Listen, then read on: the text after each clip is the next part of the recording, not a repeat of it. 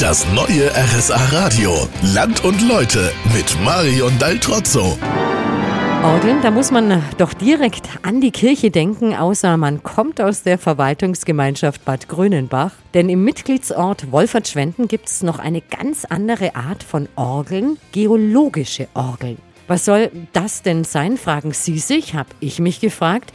Ich kann es auch nicht genau erklären, aber Josef Kofler wohnt hier in der Nähe und ich gebe die Frage einfach mal weiter. Ja, die geologischen Orgeln sind senkrecht in der Felswand stehende Röhren mit einem Durchmesser von ca. 80 cm und einer Höhe von äh, bis zu 14 Meter.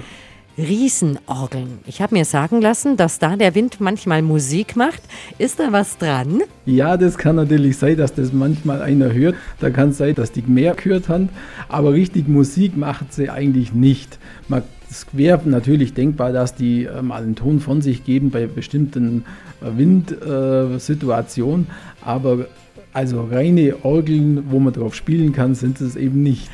Aber trotzdem lohnt es sich hier mal vorbeizuschauen. Also für jemanden, der es noch nie gesehen hat, ist es, denke ich, schon mal ein anderes Erlebnis. Äh, man sieht oft alles Mögliche, äh, aber die geologischen Orgeln sind schon mal was Einzigartiges, weil es gibt es auf der Welt eigentlich nur, was ich weiß, eigentlich richtig nur zweimal. Aber es sind die einzigen, die auf rein natürliche Weise entstanden sind.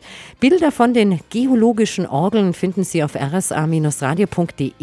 Ich gehe jetzt aber gleich mal weiter zu einem Herrn, der die Musik von echten Orgeln öfter hört, dem Pfarrer von der Pfarreiengemeinschaft Bad Grönenbach. Mit dem treffe ich mich in einer halben Stunde.